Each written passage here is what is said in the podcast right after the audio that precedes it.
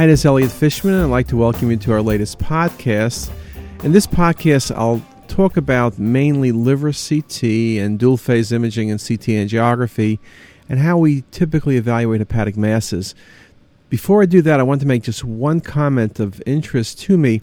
We get lots of questions on CT as us, and I sometimes notice trends. And one of the things I've noticed is one of the topics that seems to be of great interest these days, and it's always a topic, of course, that's very important to radiology, is that about radiation dose. And I've noticed this a lot more recently. So I think what's important to know is that people are really paying much more attention. Usually radiation dose questions tended in the past to focus on pediatric patients, but that's not the case now. It's focusing, first of all, on cardiac CT, but it's also focusing on a range of different topics. So, again, that's something that's very important, and we'll probably do a discussion on radiation in one of the upcoming podcasts. In this one, let me focus on liver imaging. So the question is, what's the best way of evaluating the liver? So let me give you a specific scenario. Patients with hepatitis B or C, elevated AFP, what is the scenario? What should you be doing? What's the optimal study to detect the presence of hepatoma? So in saying that, there's several questions. One, of course, is you do a non-contrast CT. Some people routinely do non-contrast CT. There's certain advantages to it, particularly in a cirrhotic patient. Non-contrast CT can be very helpful when looking at nodules in the liver. Often regenerating nodules are higher density than more typical tumor nodules, so that can be very helpful. You always see parenchymal irregularity, obviously, on non-contrast CT. But our experience has been that we've not routinely done it. Sometimes we do, but in most cases we don't. And that's probably true with most institutions. Then the question is, what phases do you acquire? Again, as with other topics, if radiation wasn't an issue, when you evaluated the liver, you probably would get four phases: non-contrast, arterial phase, venous phase, and late phase imaging. So in saying that we don't want to do four phases on everybody, you know, what phases are critical? Well, surely if you're looking for hepatoma, the arterial phase is most critical. Many articles have shown that between 20 and 50% of hepatomas will be missed unless you do arterial phase imaging. These lesions are typically hypervascular, often they're small, occasionally they're multiple, and it's only on this arterial phase image that you'll see the lesion. Now, what we do is we do 0.75 millimeter thick sections at 0.5 millimeter intervals and do 3D mapping. So one of the other things arterial phase gives you is very nice angiographic maps of the liver. Often this will allow you to recognize neovascularity, even in select cases when you're not certain there's a mass present. And neovascularity, of course, makes it also easier to be certain you're dealing with a malignancy. So that indeed is very important. We do angiographic maps. The venous phase imaging, which is typically at around 60 seconds post-injection, and again, injection 100 to 120 cc's of Omni 350, injected at 4 cc's a second.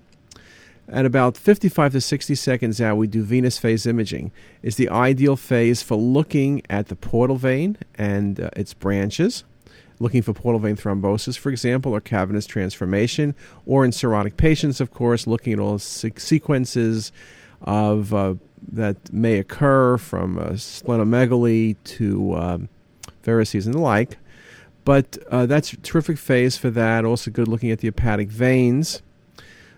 In terms of venous phase imaging, in most cases of hepatoma, when you use venous phase, the lesions are hypodense. They typically will have washed out.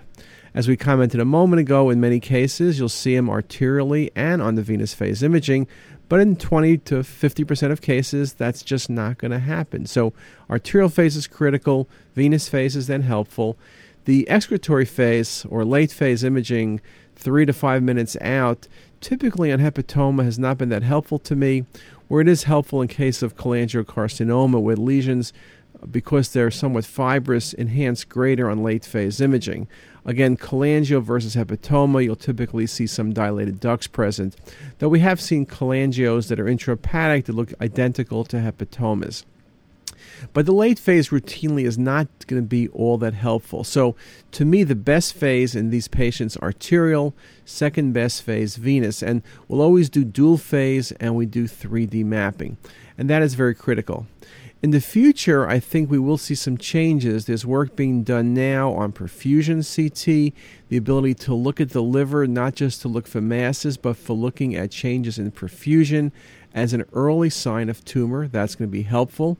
It's also potentially possible that perfusion imaging will allow us to differentiate between tumor and regenerating nodules. That's also something that may be possible with the newer scanners that do dual source imaging introduced at RSNA this past year, like the Siemens definition. One of the hopes is with dual phase imaging at 80 and say 120 kVp, we can do more tissue characterization. So I think one of the things I'm trying to point out is that hepatic imaging, which has been around for 30 years, is getting better and will get better. There's going to be a lot of new opportunities for us to be more sensitive in detecting disease and more specific in defining what is malignancy and what is simply a regenerating nodule, for example. So those are two exciting areas. In terms of technique, I think it's critical. Rapid delivery of contrast is critical. Timing is critical.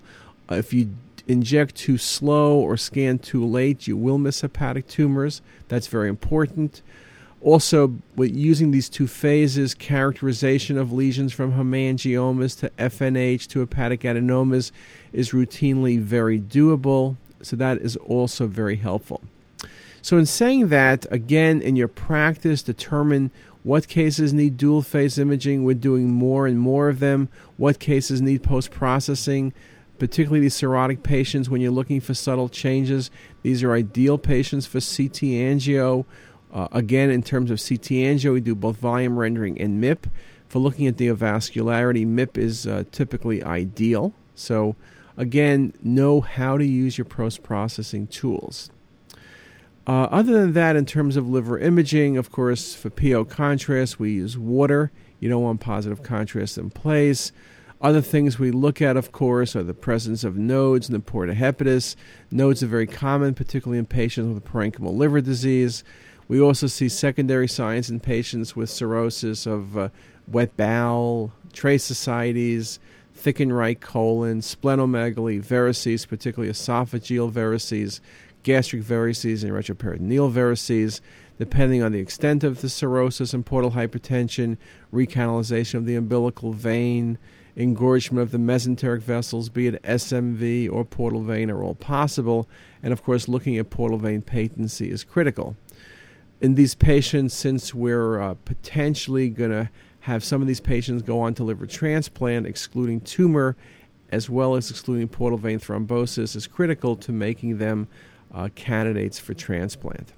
So I'll stop there. Hopefully that helps you a little bit thinking at this moment about liver imaging.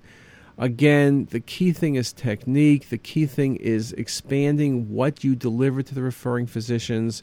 And by using some of the post-processing techniques, by doing properly timed injections, by doing multiple sequences, you will really optimize your hepatic imaging in both lesion detection and differentiation. And with that, I'll stop there, and thank you very much for your attention.